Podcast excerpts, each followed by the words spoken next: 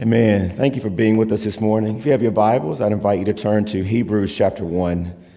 It's a practice here at Redeemer that during the Advent season that we take a break from our normal working of God's Word. And so we'll be putting 1 Corinthians on the shelf and turning back to it in January. And for the next several weeks, we're going to be looking at selected readings that help us orient our hearts around the incarnation what it means for God to take on flesh and to make his dwelling among us. We're going to be looking at Hebrews chapter 1 this morning, and um, we're going to read verses 1 through 14. This is God's word. Long ago, and many times and in many ways, God spoke to us by the Father, by the prof, our Father spoke to us by the prophets. But in these last days, he has spoken to us by his Son, whom he appointed the heir of all things, through whom he also created the world. He is the radiance of the glory of God, the exact imprint of his nature, and he upholds the universe by the word of his power. After making purification for sins, he sat down at the right hand of the majesty on high, having become as much superior to angels as the name he has inherited is more excellent than theirs. For to which of the angels did God ever say, You are my son, today I have begotten you? Or again, I will be to him a father, and he shall be to me a son. And again, when he brings the firstborn into the world, he says, Let all God's angels worship him. Of the angels, he says, he makes his angels winds and his ministers a flame of fire. But of the Son, he says, Your throne, O God, is forever and ever. The scepter of uprightness is the scepter of your kingdom. You have loved righteousness and hated wickedness. Therefore, God, your God, has anointed you with the oil of gladness beyond your companions. And you, Lord, laid the foundations of the earth in the beginning and the heavens are the work of your hands. They will perish, but you will remain. They will wear out like a garment, like a robe. You will roll them up. Like a garment, they will be changed. But you are the same, and your years will have no end.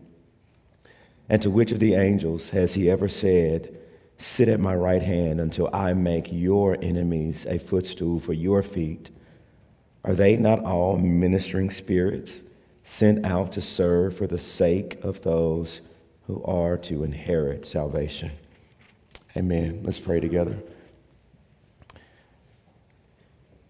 Father in heaven, thank you for your word and thank you that we can gather. Thank you that we can sing and pray and confess sins. We have the privilege of giving, not only of our resources, but of ourselves.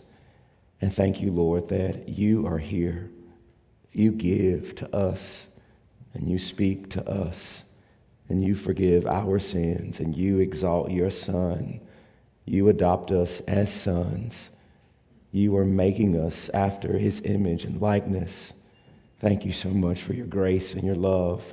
And I pray that as we study your word, that as Lewis has so beautifully prayed, that we would not only be hearers, but doers and believers. I pray these things for Jesus' sake. Amen. So, uh, the same couple that wrote the song In Christ Alone also wrote another song that is not as popular. And the name of it is Don't Let Me Lose My Wonder. And the song is a cry to God for help. The singer is crying to God because she wants to be forever moved by the beautiful things that we so easily take for granted in life. The singer is acquainted with this sobering truth that our wonder can weaken, that those things that are beautiful to us today can bore us tomorrow. And we experience this with a new home that we think is a dream home, and over time, we're bored by it. New shoes, a new child, new love, a new spouse, a new job. These things are beautiful and precious, and over time, we treat them as if they're mundane. The author of Hebrews is really combating that. The problem in the book of Hebrews is that beauty is becoming boring. The one who was wonderful to them is no longer as wonderful as he was at once. And we're not talking about shoes or clothing, we're talking about King Jesus. Jesus was at one point beautiful, and they're turning away from him to worship angels, to go back to the old sacrificial system, to resurrect Judaism, to want to re-inaugurate the Old Testament sacrificial system. And the author of Hebrews is saying that nothing is better than Jesus. You can search high and low, and you will find nothing that compares to him. And what I want for you above all things is to wonder in the Messiah. And in this chapter, it's obvious that they're turning towards some type of angel worship or angel idolatry. And you actually see it, right? Notice the reference to angels. Angels are over and over and over. And the point is that angels are one of many things that they are turning towards. And yet he says, To which angel did God ever call a son? To which angel did God ever say, Come sit at my right hand? Here's the thing the book of Hebrews is built around six warnings. And you see it in chapter 2, verse 1. It says, Pay attention lest you drift away. Here's the thing we don't merely drift away from God, we drift towards what we think is better than God. In chapter 5, he says, Don't become dull of hearing. We don't just grow dull of hearing, we actually listen to things and voices that sound better than his. He says in chapter 10, don't cease meeting together, as is the habit of some. Don't keep sinning after you hear the truth. We don't just stop meeting together as a body. We actually think it's better for us to be in our couches or playing golf than it is to be with God's people on the Lord's day. We don't just deliberately sin, we're going after something we think is better than the Lord. And the good news is that the author of this book doesn't just warn them, neither does the author of this book say, Get it together, get your wonder back. He does something better. He takes his time, chapter after chapter, showing them why Jesus is wonderful and worthy of worship. He reminds them that Jesus is truly better. Paul David Tripp says the wonder and awe of Christmas can easily get overshadowed. In the hustle and bustle of this season, we often lose sight of what's most important. When we become familiar with things, we tend to quit examining them. We quit noticing them. We quit celebrating them as we once did. Familiarity robs us of our wonder. And maybe that's you. Maybe this Advent finds you and your heart is busied. It's busied with photographs to take and postcards to mail it's busy with sales to get. It's busy with gifts to buy. It's busy with Christmas party after Christmas party after program to run to. And you're not moved to wonder. And you're not moved to awe. Isaiah 9 says that a son shall be born, and you shall call him wonderful counselor. Not just counselor, wonderful counselor, mighty God, everlasting Father, and Prince of Peace. Why doesn't he seem wonderful?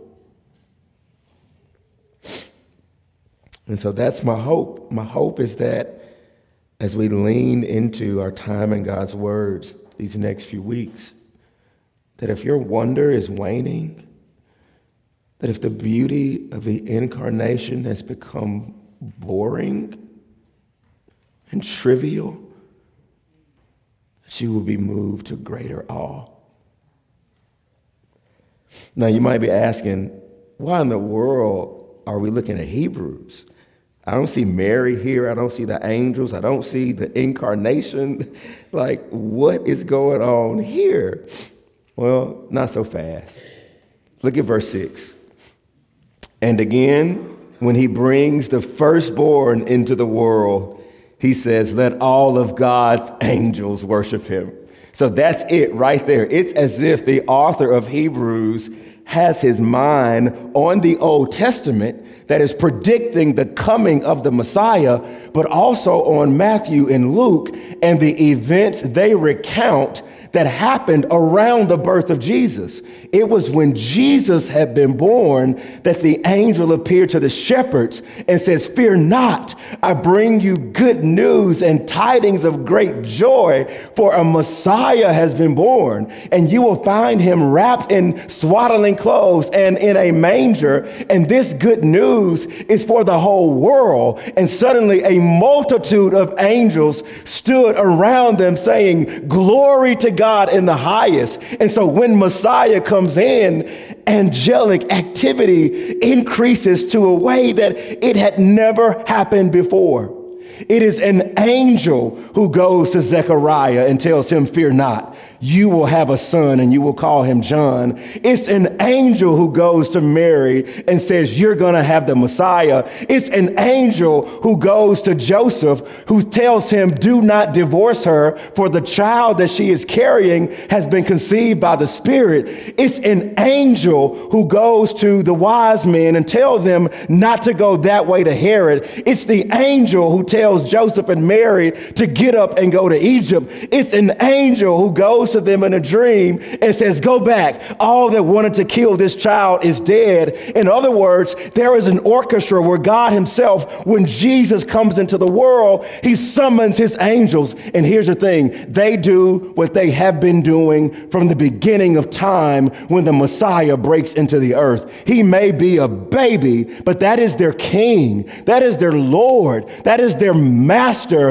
and they do the same thing on earth that they had been doing forever worshiping and obeying him. And so, what the author of Hebrews is doing is when their wonder is waning, when this beautiful one now bores them, when they're on the brink of chasing wonder in inferior places, he says, Let me tell you about your God. That's the antidote. It's not to say, let me get my wonder back. It's like, God, can you show me again why Jesus is wonderful? That's what he does. And that's what I want to do this morning. I got two points, and then I'm going to close with a question. How should we respond? Here's the first point Jesus coming is wonderful because it continues God's old pattern of drawing near and speaking to his people. Let me repeat that. Jesus' coming is wonderful because it continues God's old pattern of drawing near and speaking to his people.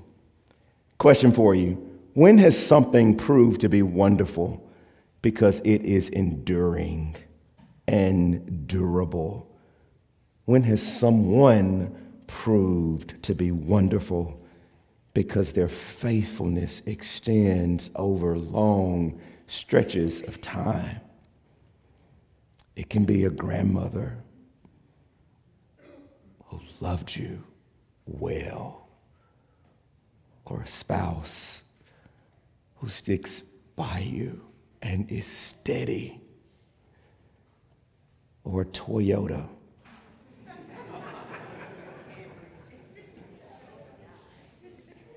so there's a Toyota in Louisiana. I'm serious. There's a Toyota in Louisiana. And the owner, the original owner, got 1 million miles. Y'all heard me right. Same engine, same transmission, same original paint job. And the Toyota dealership in Louisiana had seen nothing like it before. And so they bought this man's Toyota from him, put it on display in their showroom, took months to take the original engine apart. And it was wonderful. Why?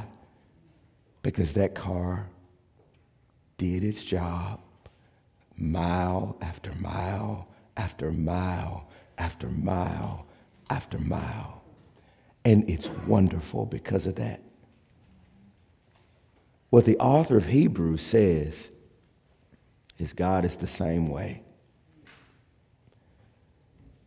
He has been doing the same thing for ages, saints. Year after year, God shows up. And year after year, God speaks. And year after year, He just draws near.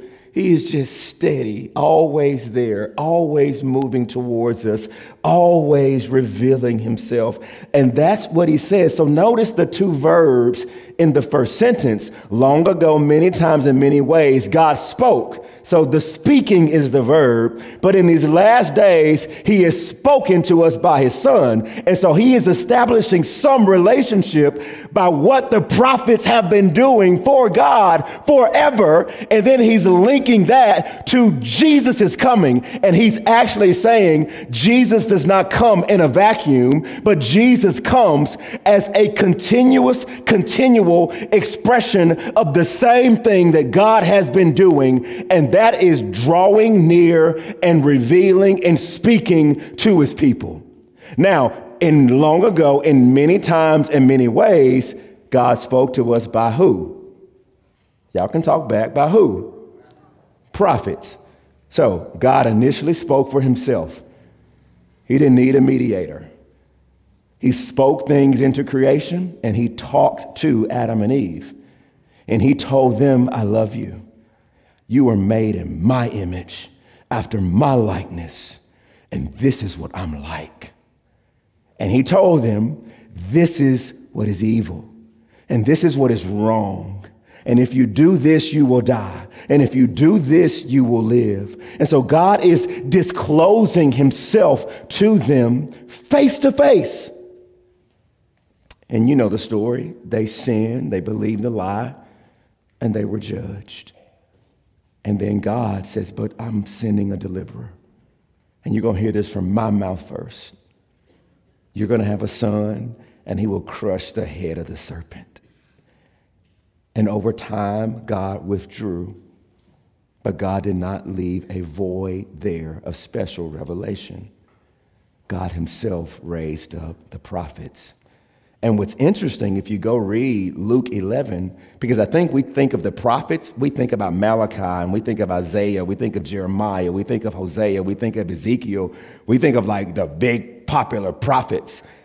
But that's, that's like a small portion of prophetic activity amongst God's people. We know this because th- listen to what Jesus says in Luke chapter 11 the blood of the prophets shed from the foundation of the world will be charged to this generation from the blood of Abel to the blood of Zechariah, who perished on the altar and the sanctuary. So Jesus is telling us who the prophets are. The prophets didn't begin with Isaiah, and they didn't begin with, with Nathan, they didn't begin with Jeremiah. Jesus actually says Abel was a prophet all the way to Zechariah, the A to the Z, what God has been doing from the beginning of time is raising up mouthpieces of righteousness.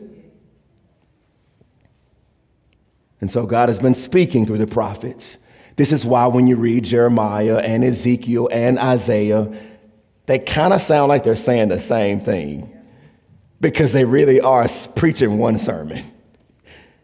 They're preaching the same sermon from the beginning of time that God preached. Y'all are ratchet. Y'all go astray. You need a redeemer. You can't save yourself, and I'm going to have to cover you. You drink water from broken cisterns, and you will be sent into exile. But I will never forget you. I'll bring you back. Like they're saying kind of the same thing, like over and over. Spin a few words, turn a few phrases. Why? It's because God has been raising up many prophets. Now, what's the manner of God speaking? It says in many times and in many ways. In other words, God didn't do it one time, but He always had prophets. When they were yet a nation, there was a prophet in their midst when they were in bondage, he says, I will raise up Aaron, a prophet for you, Moses, and he will speak. When they were delivered, Moses was the prophet. And Moses says, A day is coming when God is going to raise up another prophet from your midst, like me. Listen to him.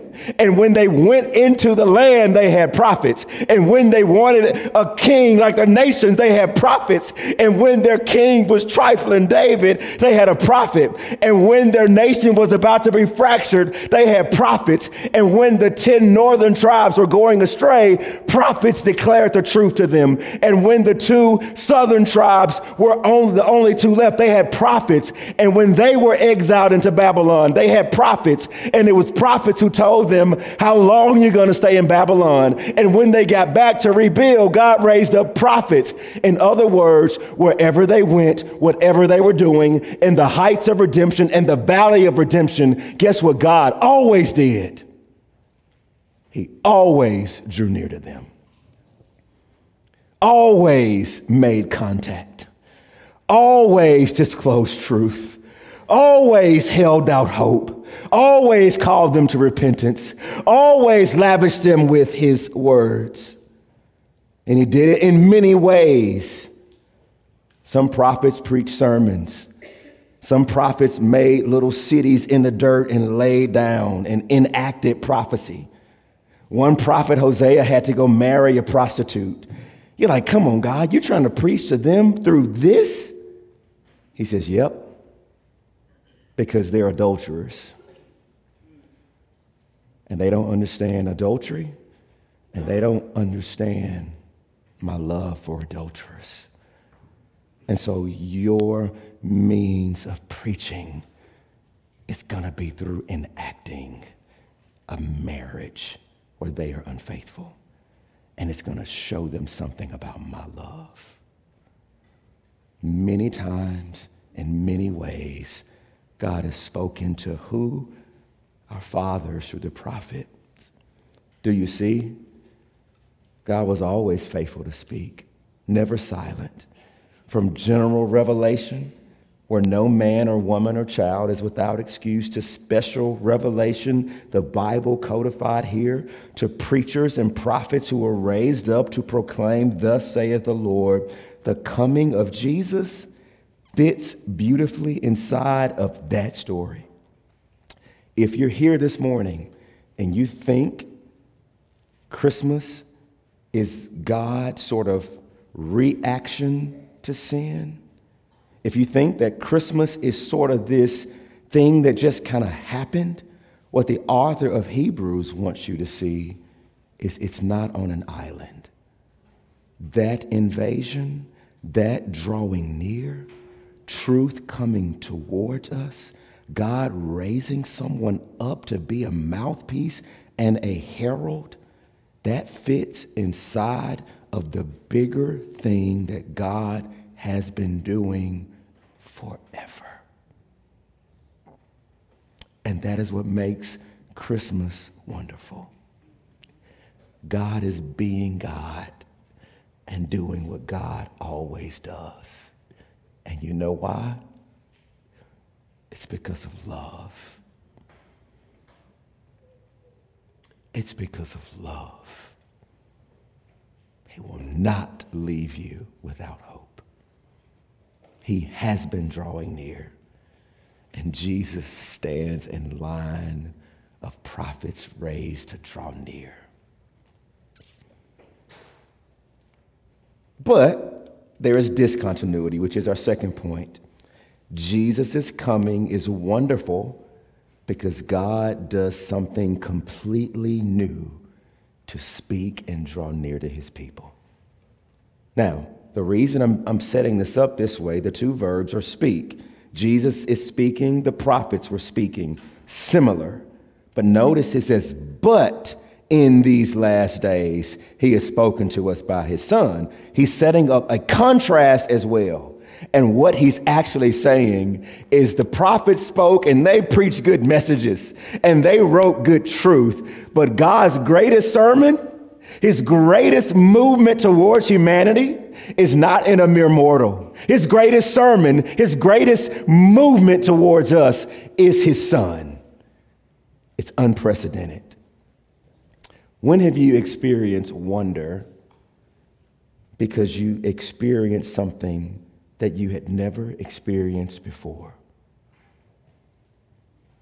Maybe the first time you saw the Grand Canyon and not on TV or in a photo, but when you're like there on the edge and you see something beautiful. Or maybe it was when that child came out of your womb and that child has never ever lived before. And now you get to meet this child that you have been carrying, right?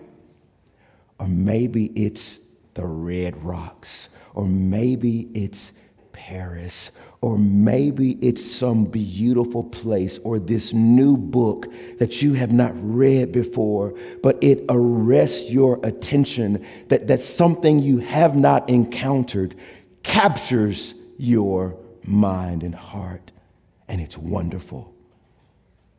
The author of Hebrews is saying that about Jesus. There is something discontinuous, or dis, it, is not uh, in continuity with the saying about his coming. It's different, it's other. Who would have imagined that God would do this?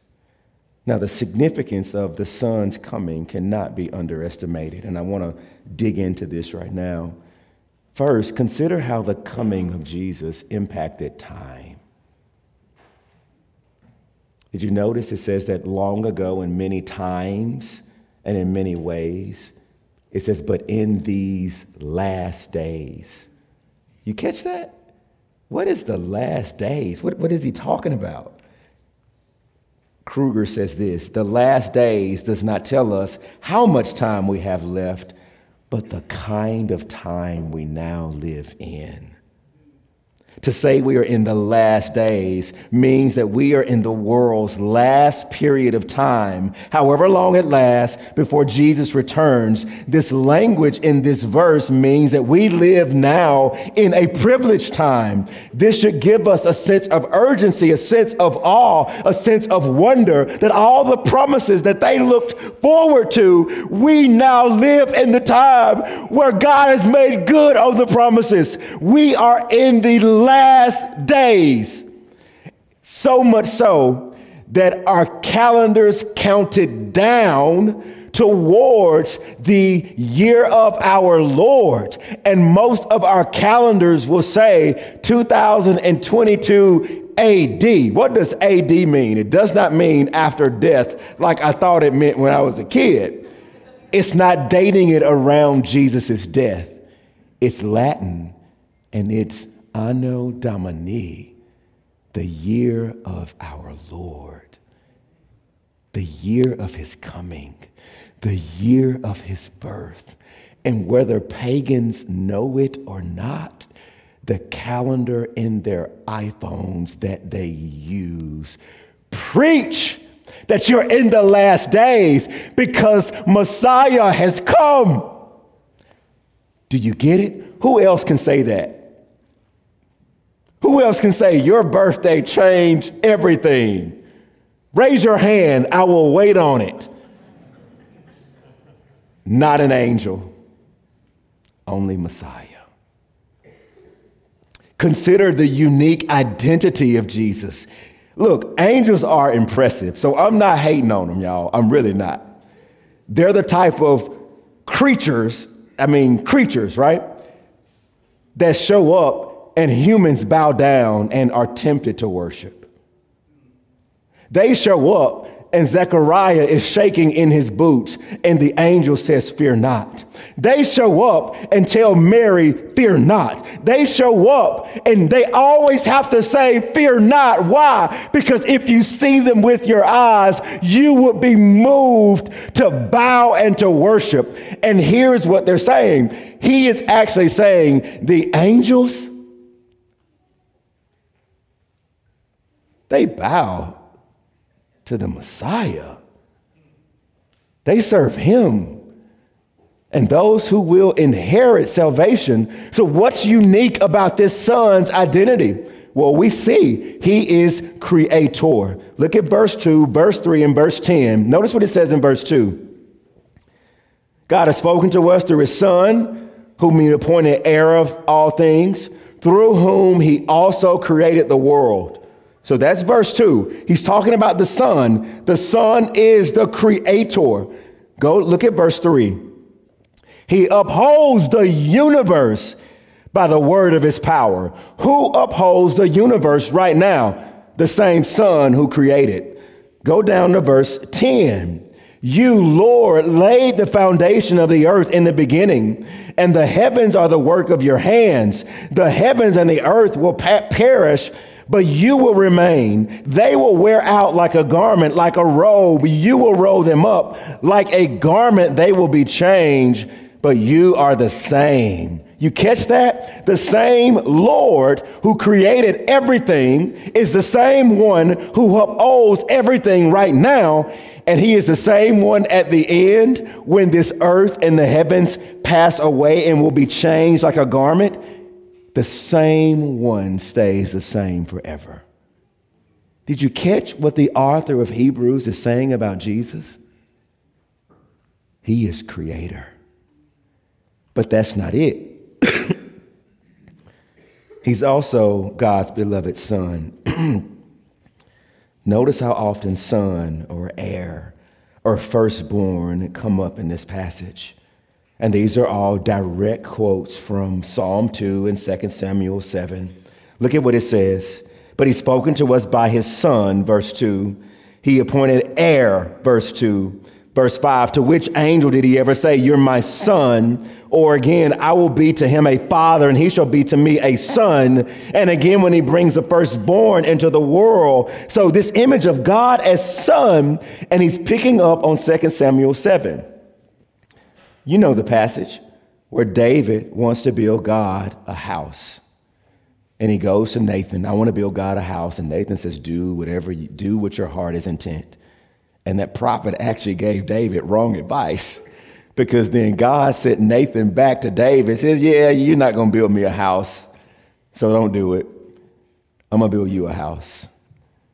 And when you die, like your fathers, I will raise up a son after you. So this can't be Solomon because David had Solomon when he was alive. So this has to be some future son that's coming. And I will raise up your son after you, and I will be a father to him, and to me he will be a son, and I will establish his kingdom forever.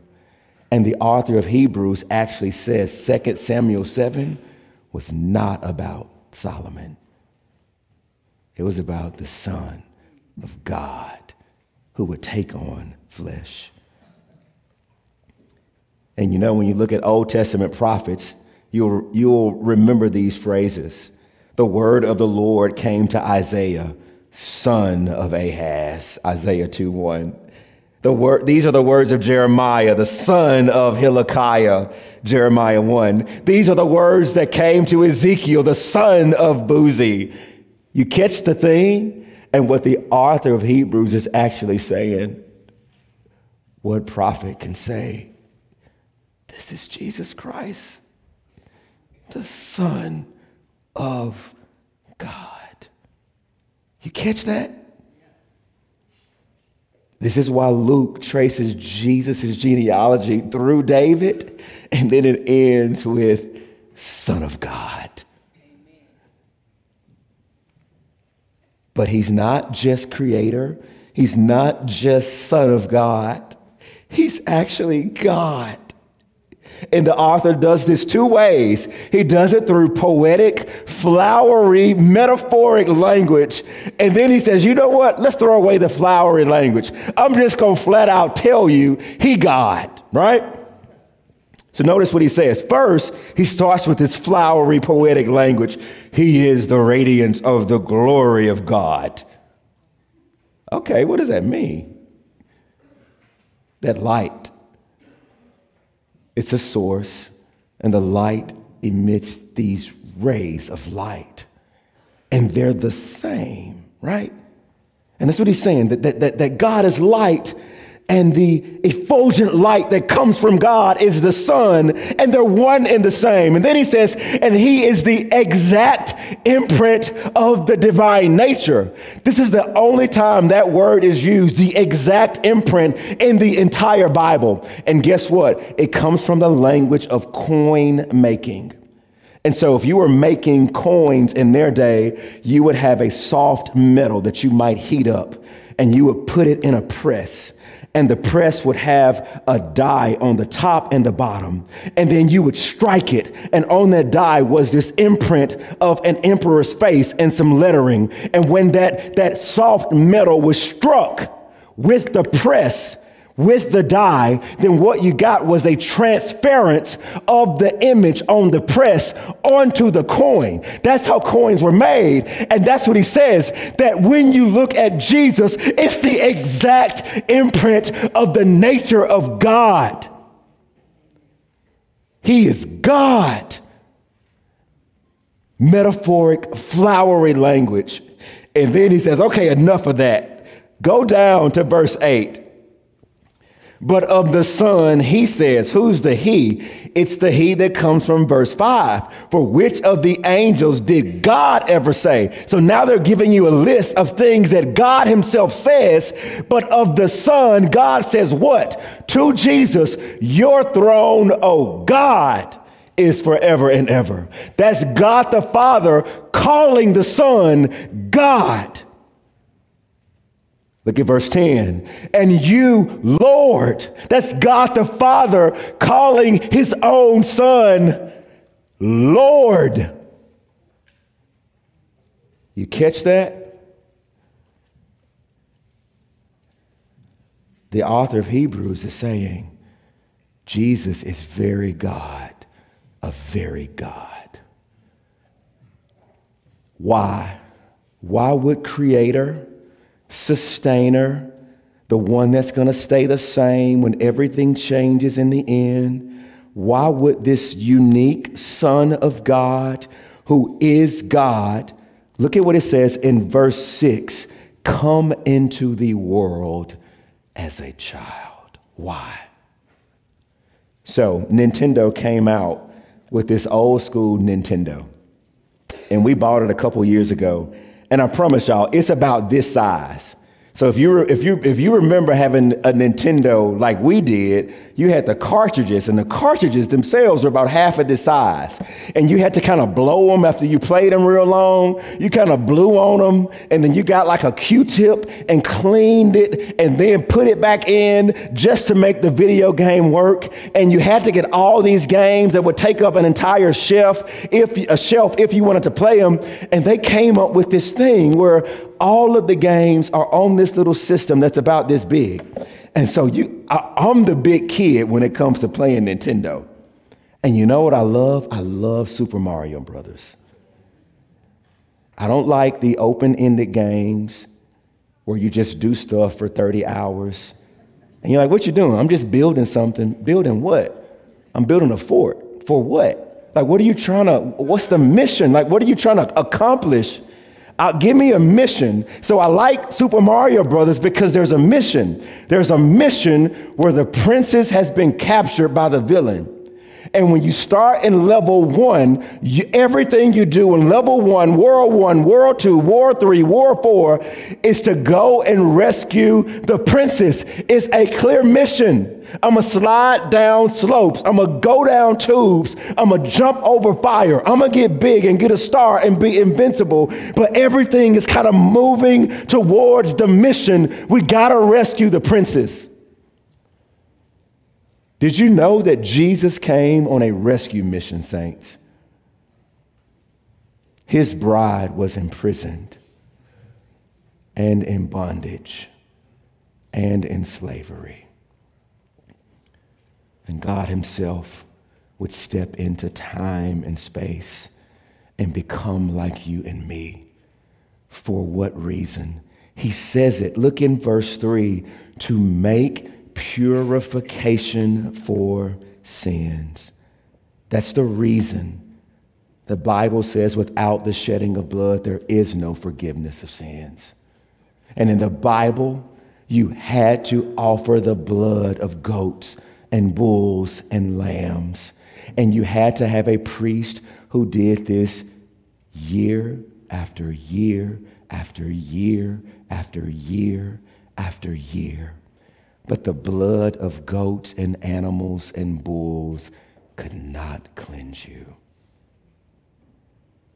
They could not cure you. They could not give you righteousness. And so, what Jesus does is take on flesh, conceived by the Spirit. No sinful nature is passed along to him because the Holy Spirit protects him. And then he lives an impeccable, spotless life. And then he lays himself on the altar. And then he dies and sheds his blood that his bride might be clean. That is what Christmas is about. It's about the greatest gift coming your way, and you can't buy it in Dillard's. It comes from God Himself, and it endures forever. And we know it is effectual because of where Jesus is right now. Notice what it says that after he makes purification for sins, he sat down at the right hand. He goes on to say in verse 13, And which of the angels has God ever said, Sit at my right hand? What's the importance about sitting? Here's the thing there was no chair in the temple for the priest to kick his feet up. You know why? He had to stand every year to offer sacrifices. He had to stand and offer sacrifices, stand and make washings, stand and move the bread around, stand and light incense. There is no evidence of a chair in the temple for the priest to sit. And the author of Hebrews is going to later say the priests stand every year to keep doing these things, but the Son is seated. Why is the Son now seated at the right hand of God? Because it's finished. It ain't no more work to do. We don't need a priest anymore. You don't need the blood of goats and bulls anymore because it has been finished by the Lamb. It's done. That's what Christmas is about. It's about God being consistent to God and moving near. It's about God drawing near to his people. It's about God preaching the greatest sermon through the mouth and the life and the work of King Jesus. And it's about God, that same Jesus who is now seated and is finished. And we await the second advent when he comes and rolls it all up and makes all things new. And even when he does that, he is still going to be the same. Here's the question, saints How do we respond to this? The prophets talked about the coming redemption, Jesus did it. They promised, he fulfilled. They spoke of righteousness, he lived it. They spoke of the latter days that were coming, he inaugurated them. They spoke of needing to be rescued, and he did it. They spoke of God's character, and he showed it. They spoke of the one that would crush the head of the serpent, he did it. They spoke of our deliverance from bondage, and Jesus broke the chains. They spoke of God's love, and he showed you. They spoke of God's dwelling with us, and Jesus did it. They spoke to the fathers, and now Jesus preaches a gospel message to the world. How do you respond? Look, y'all, we don't even have to guess. Look at Hebrews chapter 2, verse 1. He says, Therefore, therefore what? Therefore, in light of everything I just told you in chapter 1, this is how you respond by paying close attention to what you've heard. That's the response. There's a difference between hearing and listening. Hearing is passive, it's involuntary. It's a sensory process where we're hearing sounds. I'm hearing some of you cough. Oh, somebody just coughed. I'm hearing pages turn. But you also notice you're hearing all of this in the background but what your mind and heart is attuned to are my words. You're hearing the noise, but you're listening to God speaking. Listening involves effort and attentiveness and treasuring and doing more than letting the sound of words go in our ears. It's letting them go down into our minds and holding it and drawing it near and believing it. And that is the response. Take it in, rest in it, believe it, hold it, cherish it. In this season, when it is easy to pass the garden of redemption, no longer impressed, take some time to smell the roses, touch the petals, draw near to God. Let's pray. Father, we bless you. We thank you that Christmas is wonderful. You are so consistent and faithful and steady, and Christmas reminds us of that. You've also done something different and unprecedented and unimaginable. God took on flesh. Creator became created. Son became servant and slave and priest and our sacrifice. Father, during this week, draw our hearts and minds to these words and may we be moved to greater wonder and awe. We love you, and we pray this in Jesus' name. Amen.